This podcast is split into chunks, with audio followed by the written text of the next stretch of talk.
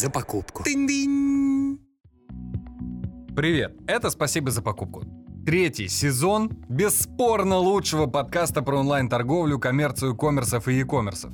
В этом коротком сезоне мы в какой-то степени подведем итоги 23 года и немножко подумаем о 24-м. Строим планы на будущее и не забываем про истории, которые волнуют нас как e-коммерсов и нас же как покупателей, юзеров, пользователей, как хотите себя называйте. Я предпочитаю себя называть пользователем. С вами, как всегда, Юрец, я и Кома на Руси отец, друзья. Год выдался безумным. Одни бренды продолжали уходить, другие переживали ребрендинг, третьи просто не выжили. Бывает.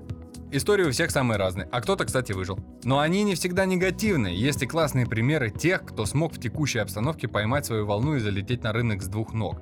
С собственной торговой маркой. Или, как говорим мы, профессионалы рынка, СТМ. У меня в гостях Анна Логиновских, директор STM «Золотого яблока». Аня, привет. А правильно директор или директорка, директриса? Тебя как Ой. называют сотрудники Я вот директриса? так надеялась, что не будет этого вопроса. Ладно, ладно, смотри, как ты стала директором? Да по случайности, собственно, как всегда. Я просто переехала в Екатеринбург и хотела идти немного вообще в другую сферу, в другое направление, хотела идти в диджитал. У Яблока, кстати, много диджитальных проектов, и я тогда отправила свое резюме, а мой предыдущий опыт работы был максимально релевантным. Я тоже руководила, возглавляла отдел STM в другой торговой сети. Ну, в региональной, можно сказать.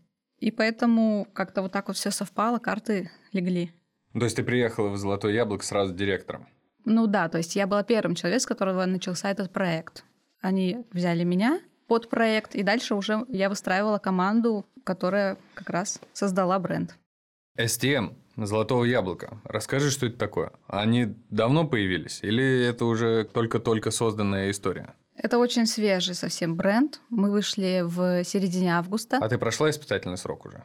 Да, А, то есть э, можно сказать, что бренд будет дальше развиваться. да, безусловно. Всё, Он бы хорошо. развивался без меня, Ну, это но, понятно. к счастью, мы будем вместе. Тем более, что работали мы над созданием бренда чуть больше года. Где-то год и два месяца у нас ушло целиком вот от идеи создания и до того, как продукт вышел на полку. Я оцениваю, что это очень быстро в целом, потому что э, в современных реалиях, которые менялись просто вот от месяца к месяцу, и в силу того, что создать продукт, да, то есть это не технологический продукт, где ты можешь выкатить MVP и потом там что-то дорабатывать, ты делаешь партию большую, и как бы ты уже ничего с ней э, не изменишь. И первое впечатление, репутацию свою в глазах потребителя ты тоже не изменишь. На что ушел этот год? То есть ты сказала, это достаточно быстро, наверное, если нас слушает профессионал. А вот если нас слушает покупатель, либо не связанный человек с производством, на что уходит этот год? Вообще, как появилась идея, типа, ребят, нам нужен STM? Это ушедшие бренды или что? В первую очередь, да. Мгм. То есть э, старт проекта был в 2022 году. Как раз э, многие транснационалы ушли, освободились ниши и, собственно, выбор, что искать. Они ушли, и надо было выбирать, чем это заменить. Можно искать что-то готовое или можно делать что-то свое. Понятно, что идея создания STM, ну в целом STM как такового, это проработанная тема, наверное, в каждой крупной сети есть STM. Поэтому у Золотого яблока до того момента, наверное, не было в эту сторону развития, потому что компания растет быстро и много куда можно развиваться. В приоритет стали другие направления. Но как раз с уходом брендов напросился этот вопрос, мне кажется, прям вот он стал во главу угла, и просто запустили этот проект. Что год-то делали? Пришла идея. Пришла как идея, первое. да. С названия, как назовемся? Золотое яблоко STM. Название, да, конечно, было одно из первых. Понятно, что сначала там, там накидывали какие-то общие понимания концепции идеи, и с нее уже стартанули, придумывали название. По большому счету, ну с чего? Для меня начинается, да, работа над STM. Это, конечно, вообще понять, что делать, какие стороны двигаться. Это продукт в первую очередь, и это общее видение вообще бренда, наполнение. О чем ты будешь вообще говорить с потребителем с помощью этих товаров?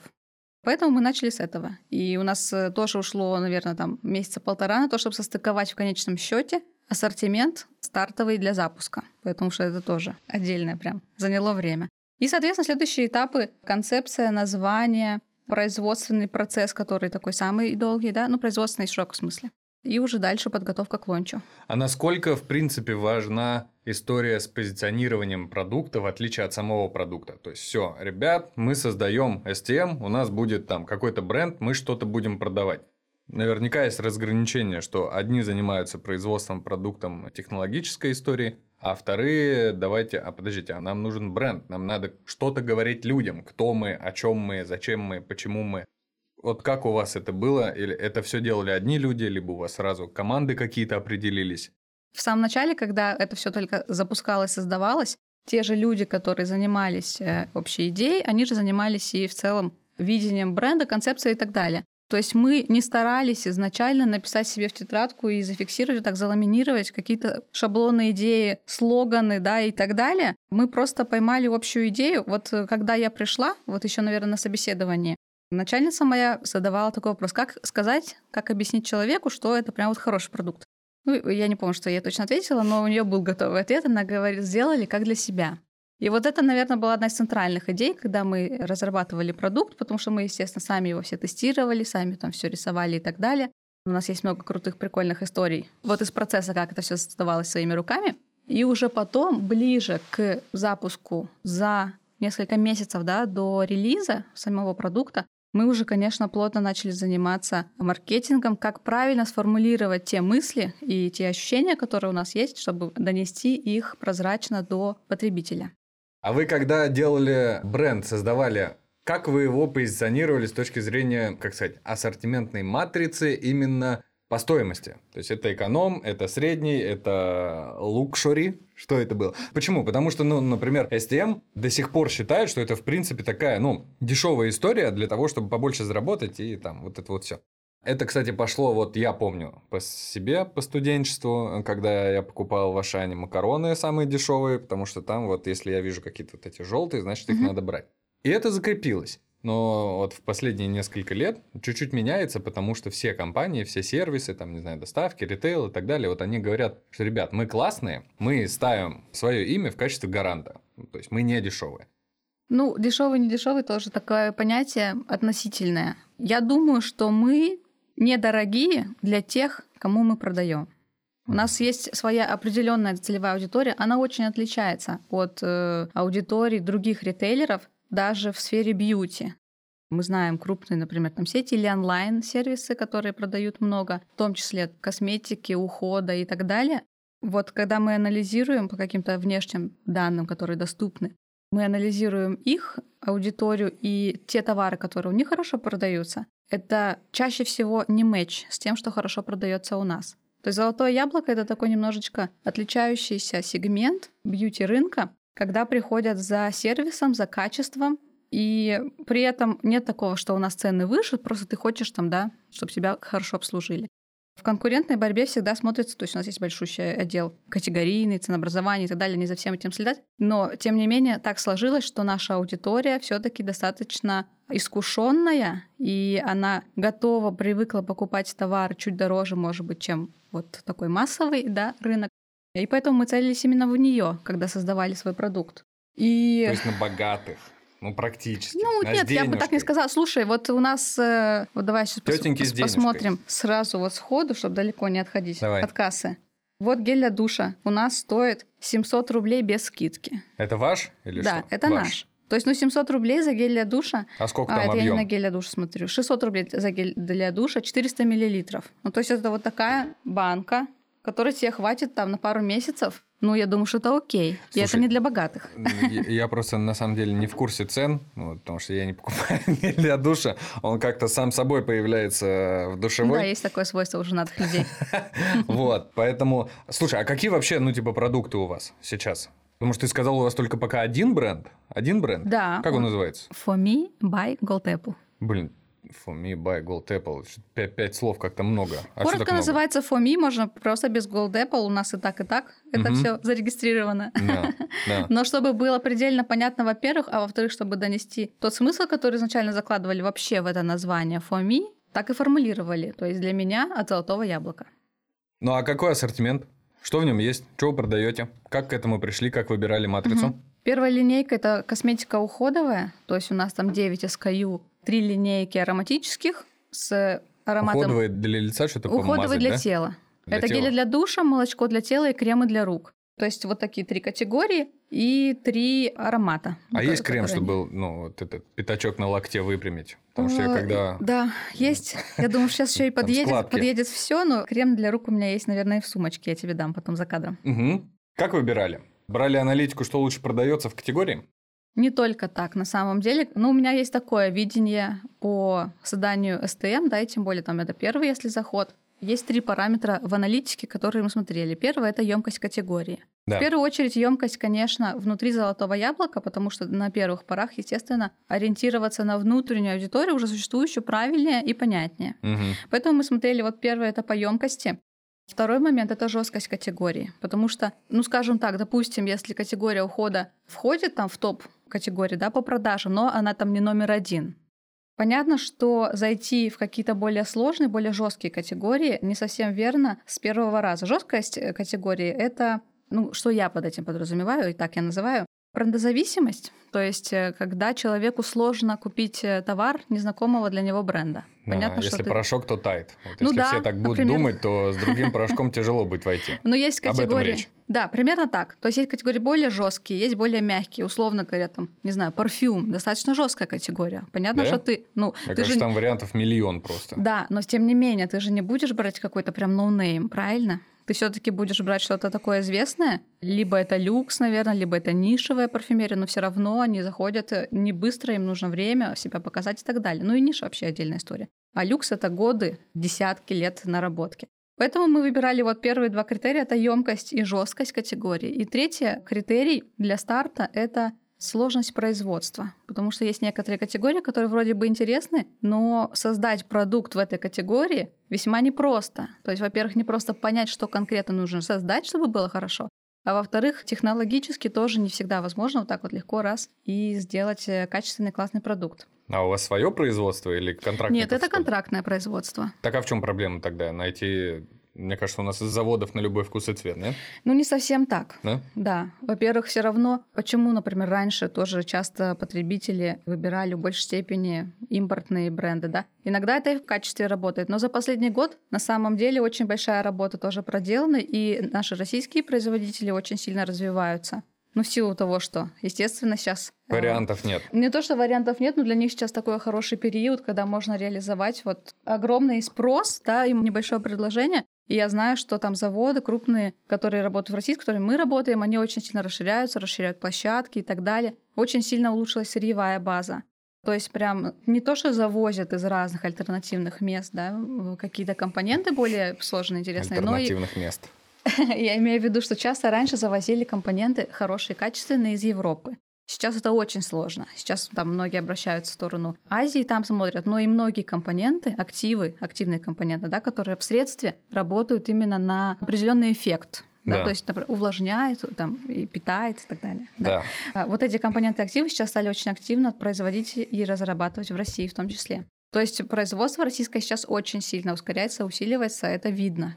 У вас российское производство? Первая линейка у нас сделана в России. А вторая?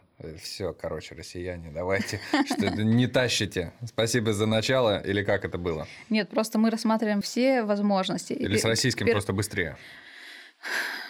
Отчасти быстрее, но тоже есть свои нюансы. Но изначально первоначальная задача как раз стояла в том, чтобы создать продукт, который быстро можно сделать, можно быстро подсортить его постоянно, да, и который у тебя всегда в наличии. То есть, исходя из э, той предпосылки, которая нас подтолкнула к созданию бренда, да, а именно вот эти аутовстоки продукции, когда нечего продавать, и ушли там какие-то бренды, ну, тоже нечего продавать, но когда бренды уходят, нужно что-то предпринимать. Конечно, самый такой первый правильный шаг — это сделать в России.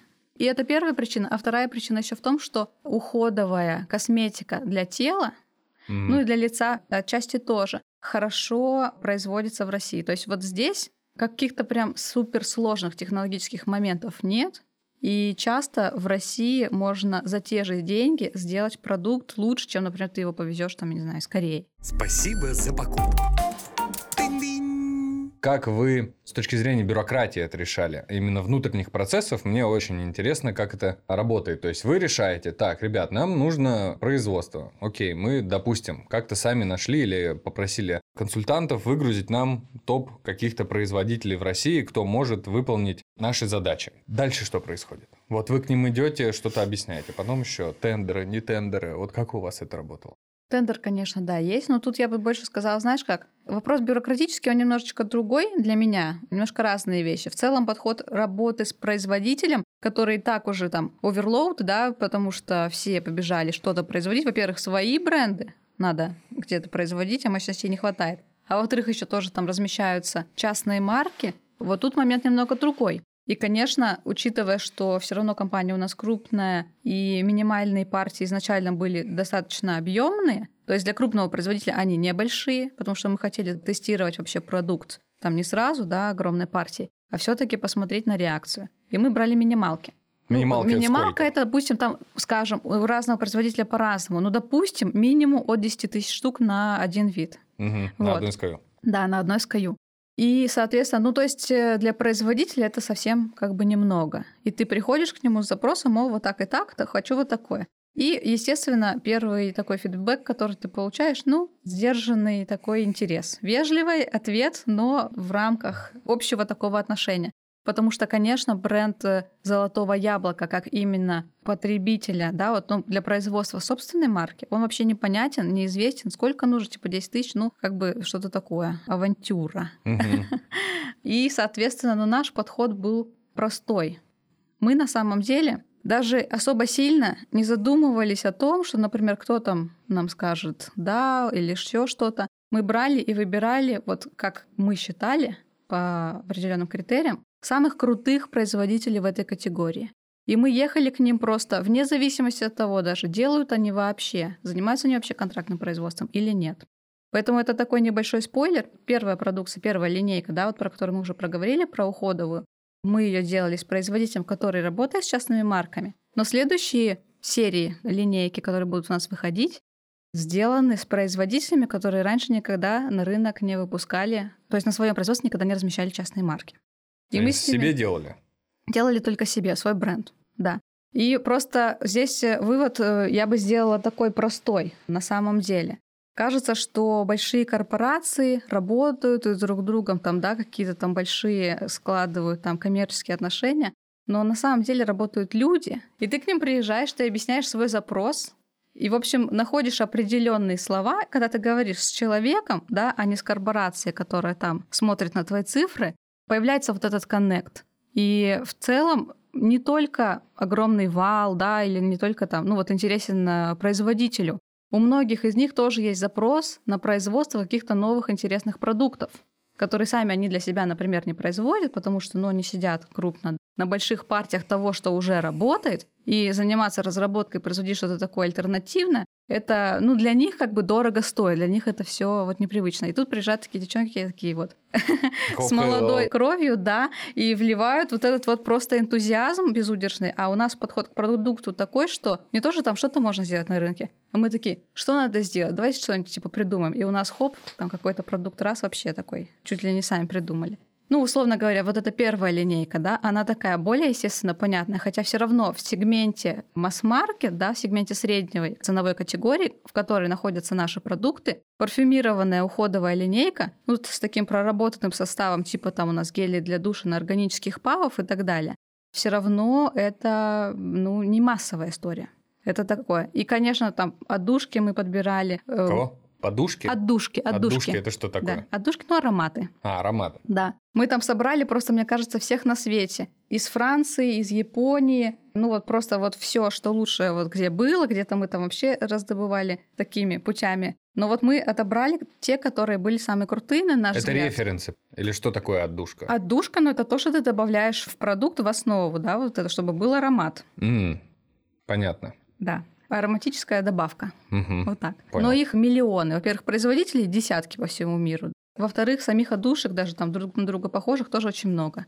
И поэтому у нас вот такой подход просто, не щадя там, не знаю, сил, времени и так далее, искать продукт, который реально крутой. Не такой компромиссный, типа, ну это лучшее из того, что было. Нет, вот что прям ты пробуешь такой, кайфово, хочу таким пользоваться каждый день. А если не получается такое, мы такие, окей, оставим на попозже. Сделаем потом, когда будет, ну, что-то вот, будет классно. Я думал, что к тебе приходит золотое яблоко. Вот я сижу, я производитель, что-то там произвожу. Ко мне приходит золотое яблоко. Даже если я не знаю, кто это такие. Ввожу в интернетах, угу. что такое золотое яблоко. И вижу, что это огромнейшая сеть, как ты сказала, на втором месте после угу. кого-то там. И неужели до сих пор после этого кого-то надо убеждать, что с вами надо работать? Во-первых, да, надо, потому что не каждый полезет в интернет. Да ну быть не Нет, может. Ну слушай, это знаешь, же предприниматели. Ты, ты думаешь э, с точки зрения предпринимателя какого-то, например, небольшого производства, где ты сам там энтузиаст, себе сидишь. Но в больших производственных компаниях это не так. Ты выходишь, связываешься с, например, там менеджером по контрактному производству или там, я не знаю, по продажам, и это не равно человек, который всегда стопроцентно заряжен. А, да? то есть вы не напрямую выходите на... Ну, не всегда, конечно. То есть ты сначала проходишь этот путь. Понятно, что если мы работаем с брендом, мы все равно там часто знакомы там, с коммерческим директором, да, там, угу. с генеральным и так далее. Да, конечно, путь этот есть, он чуть проще. Но в целом все равно, то есть приходится объяснить, ну, приходилось, сейчас уже немножко картина изменилась, но изначально, да, конечно, приходилось э, объяснять. То есть мы очень много в самом начале ездили, встречались. Мы ездили к э, производителям, они к нам прилетали. Потому что вообще в целом понять вот эту задачу, ее осознать и производителю, да, вот, ну, чтобы ты понимал, крупное производство, завод, у которого там несколько площадок, это такое достаточно, не в плохом смысле слова, но это достаточно такое большое, неповоротливое создание, которое работает вот э, по такой намеченной схеме. Только так оно и может работать, потому что когда у тебя огромные объемы, вот ты по регламентам, по всем этим стандартам, как ты говоришь, это бюрократический ад, только так ты можешь работать, иначе как ты будешь управлять вот такой большой организацией, такой большим заводом. И, соответственно, ты приезжаешь, и ты вот с этими своими какими-то странными запросами, mm. да, типа я хочу какие-то одушки свои там, да. не те, которые у вас есть, какие-то свои. Я вот банки хочу другие, чтобы вот они мягкие были, вот такие, soft touch. Mm-hmm. Я вот хочу, чтобы на банках было написано не просто напечатано, я хочу, чтобы 3D-лак вот здесь вот так вот пальцем Алло, прощупался. 3D-тач нам сделай, пожалуйста, с лаком. Да, и понимаешь, и, конечно, для производителя, который закупает партийно, да, большие серийные там вот эти все свои флаконы, одушки и прочее, ему ради тебя, ради твоих 10 тысяч э, штук, mm-hmm. вот это вот все ему mm-hmm. это не надо. No. А нам не надо то, что у него уже есть, потому что это ведь есть. Потому что это а, есть уже, да. неинтересно. А мы в золотом яблоке не так работаем. Мы работаем, ну, по-своему. То есть это не то, что такое копирование и догонялки, это свой собственный креативный подход. Оплата прошла, спасибо за покупку. А что самое сложное было именно с точки зрения вот именно вашей бюрократии? Ваших э, внутренних процессов? Вот на каком этапе вам потребовалось больше всего времени для того, чтобы продвинуться от одной точки к другой? Не знаю, это может быть, ну вряд ли это придумывание упаковки, вряд ли это вот эти вот отдушки найти, собрать по всей планете, какие-нибудь бренды зарегистрировать, а мы знаем, что они регистрируются на там минимум полгода. Ну вот что было самым длинным с точки зрения производства, если кто-то вдруг решит сделать свою STM-ку? Вот здесь вопрос про бюрократию, именно чтобы нас бюрократия сильно тормозила. Здесь у нас такого особо нет. Я тебе не расскажу какой-то супер интересный на эту тему кейс. Конечно, да, наша компания работает все там по белому, да, если мы что-то везем там за границей, мы там все таможим, да. сертификаты на все, торговые знаки и так далее, все верно. Это, конечно, приходится делать. Не знаю, мне кажется, это вопрос такой немного философский, потому что, ну, ты работаешь в большой корпорации, соответственно, естественно, ты оформляешь все свои шаги. Это норма жизни. На какой такое. этап ушло больше ресурсов? Давай так попробуем. Вот здесь как раз э, для нас больше не бюрократический ад. Ну, мне кажется, тут особо для нас такого нет термина. Скорее, для нас ад — это справиться со своим энтузиазмом и со своим э, внутренним перфекционизмом. Потому что мы иногда начинаем докапываться до какого-нибудь макета, для какого-нибудь прототипа, ну, вот здесь вот недостаточно что-то вот лак-то такой 3D, а здесь вот как-то не знаю. И вот на вот это, а на переделку, да, ты пальцем тыкнул вроде. Давайте вот здесь поправим. А на то, чтобы это переделать, уйдет, ну, минимум там недели 3-4. Это вроде хорошая история. Угу. Но важно этим не увлечься, потому что все-таки процессы как бы должны быть управляемы. И, как мы знаем, лучший враг хорошего. Но вот наш первоначальный, почему тоже, мы, может быть, могли бы чуть быстрее выпустить эту первую линейку, несмотря там ни на что, несмотря на огромные сейчас производственные плечи, да, когда ты размещаешь заказ, и только там типа через полгода ты можешь получить. Ну вот несмотря ни на вот это вот на что, с чем нам удалось в итоге справиться. Самый длинный, сложный у нас это было договориться внутри себя, внутри команды, что вот, например, вот, вот так хорошо и вот так делаем. Потому что всегда есть идея, всегда есть возможность сделать чуть лучше. И вот вовремя остановиться было сложновато. Но при первом запуске старались к этому относиться так более с пониманием, да, более там снисходительно, условно говоря, потому что планка сделать хорошо, она была ключевая. То есть планка сделать срочно, быстро, несмотря на то, что нужно там заменить ушедшие бренды и так далее, она, естественно, была. Но планка сделать вот прям хорошо, качественно, супер, как для себя, она была ключевой. И если вставал выбор между тем, что ну вот или сейчас запускаем, и вот оно уже скоро будет. Или давайте еще раз доработаем. Вот при первом запуске мы особенно сильно сделали упор на то, чтобы доделать до того, что мы посчитали, что вот это классный продукт. Когда вышла первая коллекция, да. первые продажи запустились?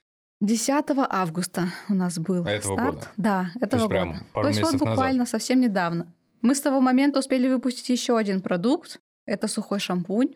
И здесь немножко другая история. Суть такая, что сухой шампунь мы просто почему сделали?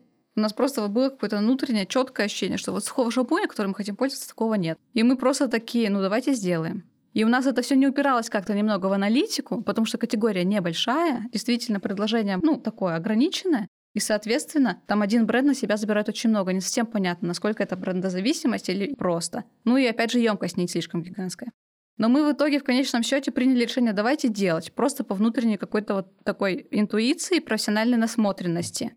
И сделали, и причем партия, минимальная партия у сухих шампуней, она очень большая, и этот продукт стал у нас просто флагманским. Он у нас разлетелся, превзошел все прогнозы типа в 12 раз. Так, смотри, у нас есть вопрос от зрителя. Всем привет! Меня зовут Балуева Мария, я основательница молодого бренда Farniente, который производит классную, комфортную одежду для жизни.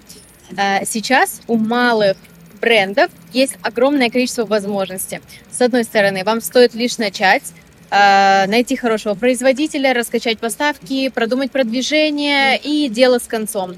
Но момент, ну, с другой стороны, еще на первом же этапе тебя ждет сильная конкуренция, и просто ты не можешь с этим справиться, она тебя накрывает, и если у тебя нет еще своего имени, то э, ты не просто можешь не рассчитывать на хорошие, классные условия от производителя. Так как же в итоге договориться с производителем, с производством, если тебя еще никто не... Да, мы с тобой это частично обсудили. Я бы, наверное, тут вопрос дополнил, знаешь, в каком ключе? Есть ли разница, на твой взгляд, во-первых, идти к маленькому производителю или большому, и второй поинт, идти к маленькому производителю или большому, если ты сам маленький и если ты уже большая корпорация.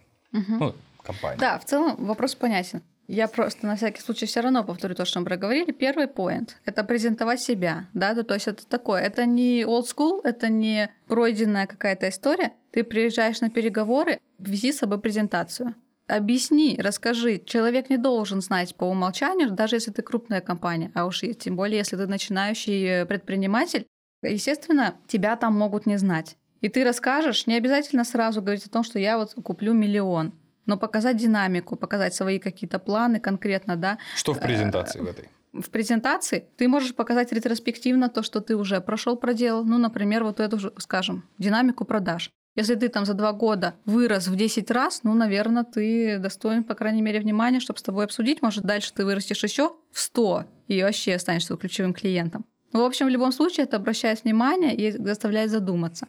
То есть первая такая моя рекомендация была бы вести презу и формулировать в ней вот э, свои ключевые такие, скажем, УТПшки как заказчика.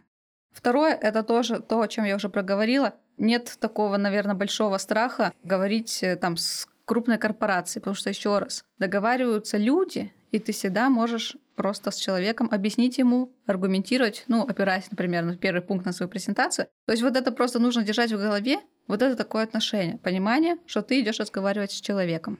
а не с гигантским огромным монстром, который пожирает маленькие компашки. У него могут быть свои интересы, ты этого еще не знаешь. Может быть, у него нет цели, у него достаточно там, да, крупных э, валовых заказчиков, и сейчас у него есть другие задачи. Ты этого не знаешь, и идя навстречу, конечно, ты должен быть готов говорить с человеком, ну, как в обычных переговорах, стараться понять, какие есть интересы и задачи у твоего партнера по переговорам. И просто я вот э, могу точно сказать, что, конечно, у производителей часто есть такие идеи, задачки по каким-то, может быть, там небольшим кейсам, но развитие там в ту или другую сторону.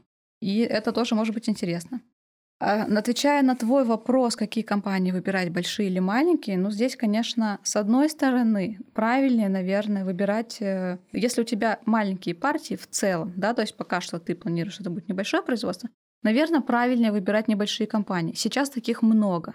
Нам тоже часто приходят запросы, предложения на сотрудничество от э, небольших э, лабораторий и компаний, мы не всегда можем их рассмотреть, потому что, конечно, ну, у нас все равно достаточно такое валовое производство, достаточно большие объемы. Но в целом альтернативы есть. И если есть задача, есть интерес создать свой бренд, можно обратиться к небольшой лаборатории компании, начать с нее и дальше уже смотреть, либо расти вместе с этой компанией, либо переходить, например, на крупного производителя. Но, как вот я сказала, это не всегда, то есть табу. Нет такого, что ты не можешь обратиться, если тебе там кто-то принципиально важен. Вот как мы ехали в компании и говорили, и, ну, у нас не один такой производитель, который там раньше, например, частной маркой не занимался, а теперь вот решил. Есть всегда варианты. Вот поговорить, обсудить, объяснить вообще никогда не лишнее. То есть тебе это немного стоит, но ты реально можешь с этого получить какую-то уникальную, крутую историю. Насколько вы заранее начали подготавливаться к рекламной кампании, к продвижению, какие каналы, к идентике, к бренду, к позиционированию, вот, вот это вот все, но только уже в интернетах продвигаться? У нас все происходило не так, как мы хотели. Вот опишу картину, как было бы в идеале. За несколько там месяцев, да, прям я бы там, не знаю, там за пять, условно говоря, все вот это вот запускать и так далее, и так далее, все процессы продумывать, там, может быть, тестировать какие-то идеи на уже аудитории, было бы очень хорошей идеей. Но по факту получилось так, что мы вообще запускались без маркетолога. У меня была полная команда продуктов, дизайнеров и так далее. Маркетолога мы найти никак не могли. Ну, у нас был определенный конкретный запрос. Мы себе четко представляли, что это должен быть за человек. Он должен был быть как бы в одной стилистике, в одном вайбе с брендом. Ну, ну, в общем, короче, этот процесс был не быстрый.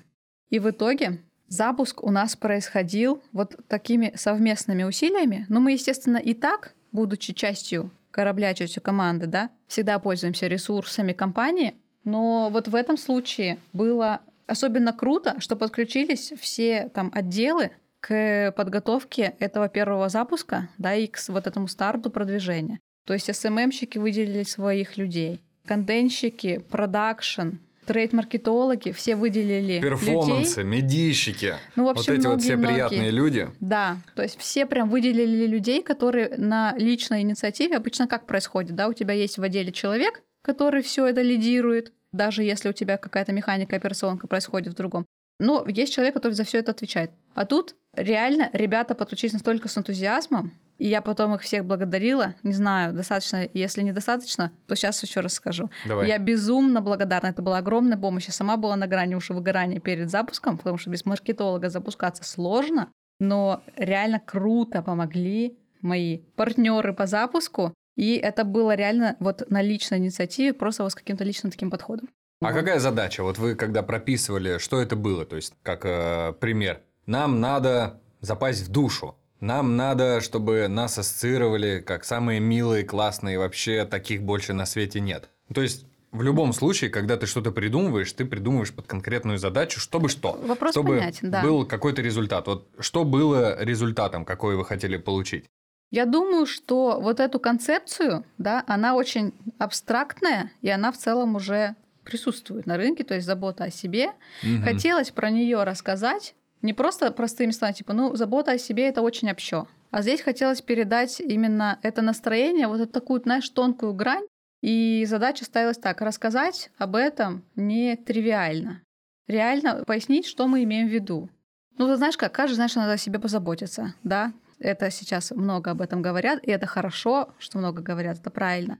И это даже никогда не лишнее. Ты себе ставишь заставку в телефоне, типа там попить воды или там, я не знаю, Часы его напоминают. Да, вот, так, вот это вот все. Ведь ты же прекрасно знаешь, что надо попить воды, ну в целом. Но напоминание, оно не лишнее, оно тебе помогает, двигает тебя к твоей там какой-то цели. И вот здесь э, задача ставилась раскрыть концепцию, показать, что это живой, честный бренд. И вот весь наш такой tone of voice, он живой. То есть когда все наши соцсети и так далее ведутся, вот просто как разговор, наверное, между людьми, да, то есть здесь, конечно, опасно не упасть вот в какое-то заигрывание немного фальшивое с аудиторией, да, Мгм. чтобы не было такого, а просто честно, напрямик говорить вот о каких-то вещах, которые мы реально считаем важными.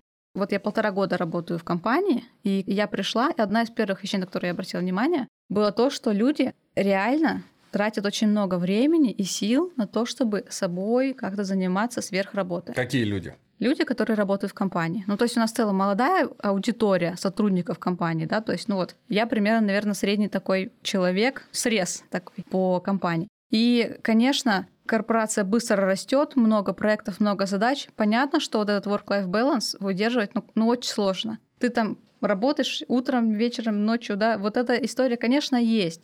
Все прекрасно знают, что так делать нельзя, но все, конечно, так делают. И при этом, ну вот в этой ситуации максимально важно находить время, чтобы вот это вот все сделать, вот эту компенсацию. У вас концепция уведомлений такая, типа уведомления. Напоминаем, что в этом мире, кроме работы, есть ты. Да, да. Ну, наверное, так точечно, знаешь, по чуть-чуть, по чуть-чуть, вот просто в обычной жизни. И еще окружать себя красивыми вещами, это уж вообще нас очень по золотояблочному.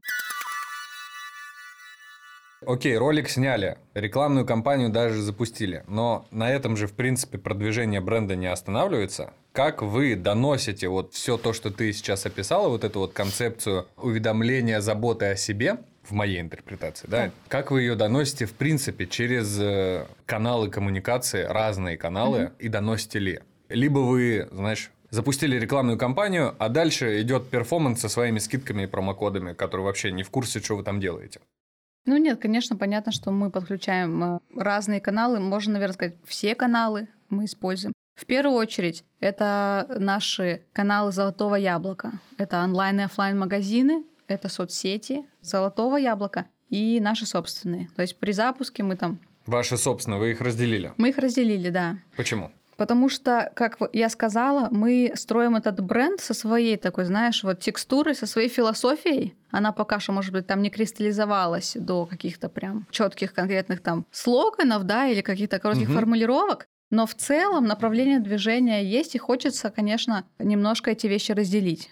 А вы подсвечиваете принципиально то, что вы бренд Золотого Яблока, то, что вы STM? Да. Или вы, знаешь, ну да-да, там где-то Золотое Яблоко, но вообще мы бренд. Мы бренд обособленный. Или нет? Мы, конечно, посвечиваем, что мы бренд «Золотого яблока». Это было бы, наверное, странно с нашей стороны этого не делать, потому что, конечно, это хороший, крутой ресурс. И это одно из таких наших УТП, да, ну, часть нашего такого ДНК, то есть почему название For Me by Gold Apple, чтобы, конечно, было понятно. Мы можем опереться на бренд материнской сети, и это тоже много дает. Было бы очень странно с Ну, с стороны. точки зрения маркетинга, да. А вот именно с точки зрения бренда. Почему я спрашиваю? Это вот э, следствие твоего ответа, что вы все-таки приняли решение на каком-то этапе элементарно соцсети разделить. То есть, ну, а почему? Может быть, у вас просто амбиции есть вырасти до уровня самого золотого яблока? Или, Может или быть. нет? Может быть. У нас есть стратегия, мы ее придерживаемся. Да. Ну ладно, что используете? Где рекламируете? Давай четко, если ты знаешь. Наша основная задача, да, это привлечь и обратить вообще на себя внимание той аудитории Золотого Яблока, которая уже существует, она очень большая.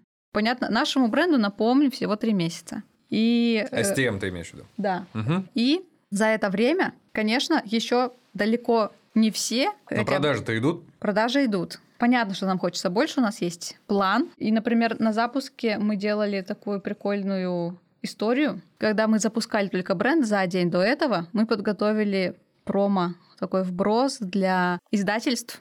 И мы упаковали продукцию, и мы отправили там со сторителлингом и так далее. Но понятно, что они такого получают постоянно много, да, и каждый день. И чтобы выделиться, мы отправили им это все в огромном серебряном кресле. Мы сделали, сами изготовили серебряные кресла. Ну, вообще серебряный – это такой один из наших... э, Мне не приходило, наверное, на почте задержалась. Наверное.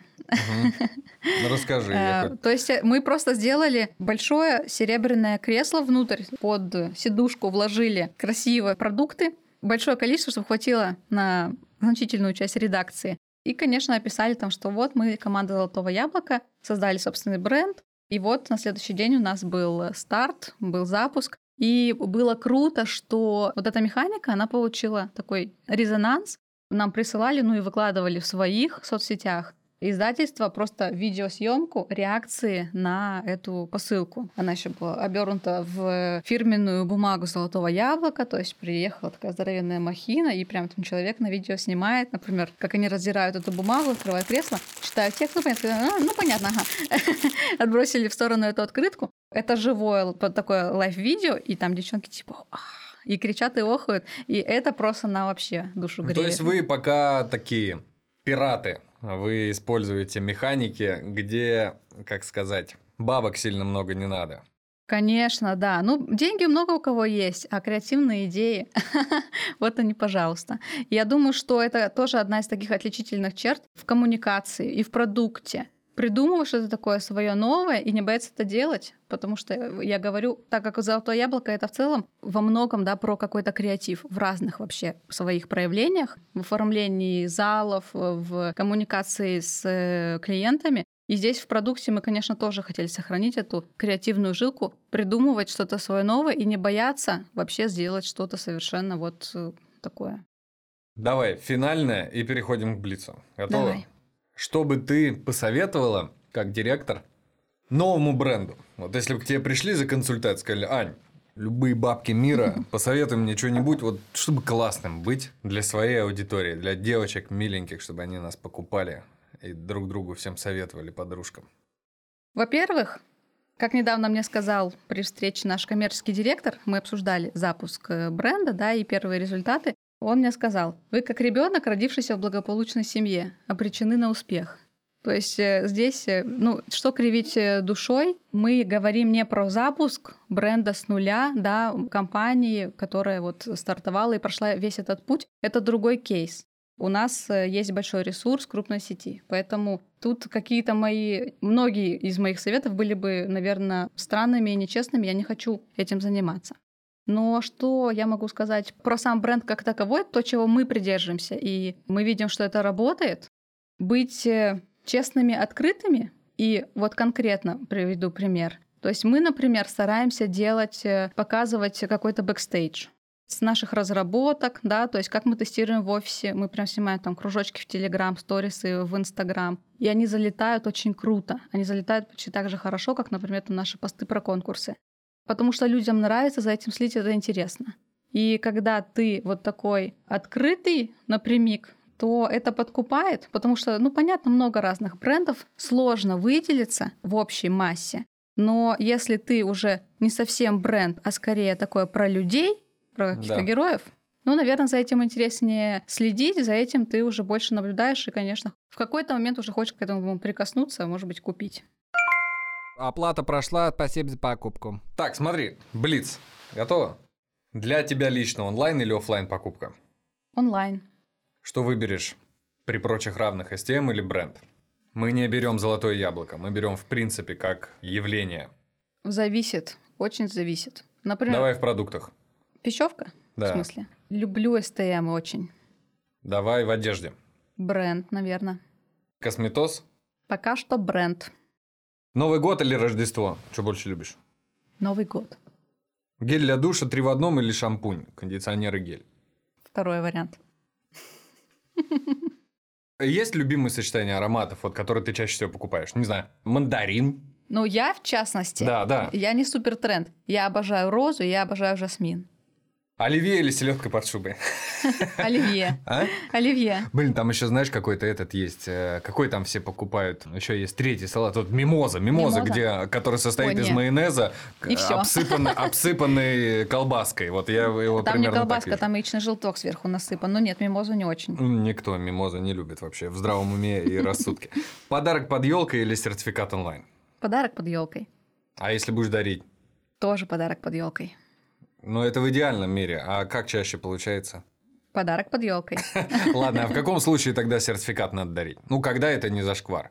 Понятное дело, что мужу, наверное, все-таки надо подарить что-то, ну, как бы проявить больше внимания. А кому можно подарить сертификат? На Новый Подруге. год? Можно? Да, на Новый можно, год, можно, на день можно, рождения. можно, можно. Уборщице. Можно. Воспитательница, няня. Я всем дарю сертификат золотого яблока. Это очень удобно. А вот ты их по скидке вообще. берешь? Нет, у меня нет. На подарочный сертификат нет никаких скидок. Уверена? Уверена весьма. Ладно. Скажи что-нибудь на. Ну, началось. Ну ладно, все, тогда прощаемся. Дамы и господа, спасибо, что вы нас послушали. Ань, тебе слово, если есть какое-то прощальное слово, напутствие. Все, пожалуйста, приходите в золотое яблоко. Всем пока, с Новым годом. Господа, спасибо, что слушаете. И не жалейте звездочки в Apple, подкастах и сердечки на Яндекс Музыке. У нас уже там, мы на рекорд идем. И не забывайте подписываться на телегу из коммерса в e-commerce. Там, как обычно, короткие ролики, шорцы и не шорцы с вошедшими и не вошедшими в аудио выпуск материалами. А еще, если вам удобнее их смотреть на ютубчике, смотрите на ютубчике. Канал называется «Спасибо за покупку». Все, всем пока, скоро услышимся. Обнял. Спасибо за покупку. Тынь-дынь.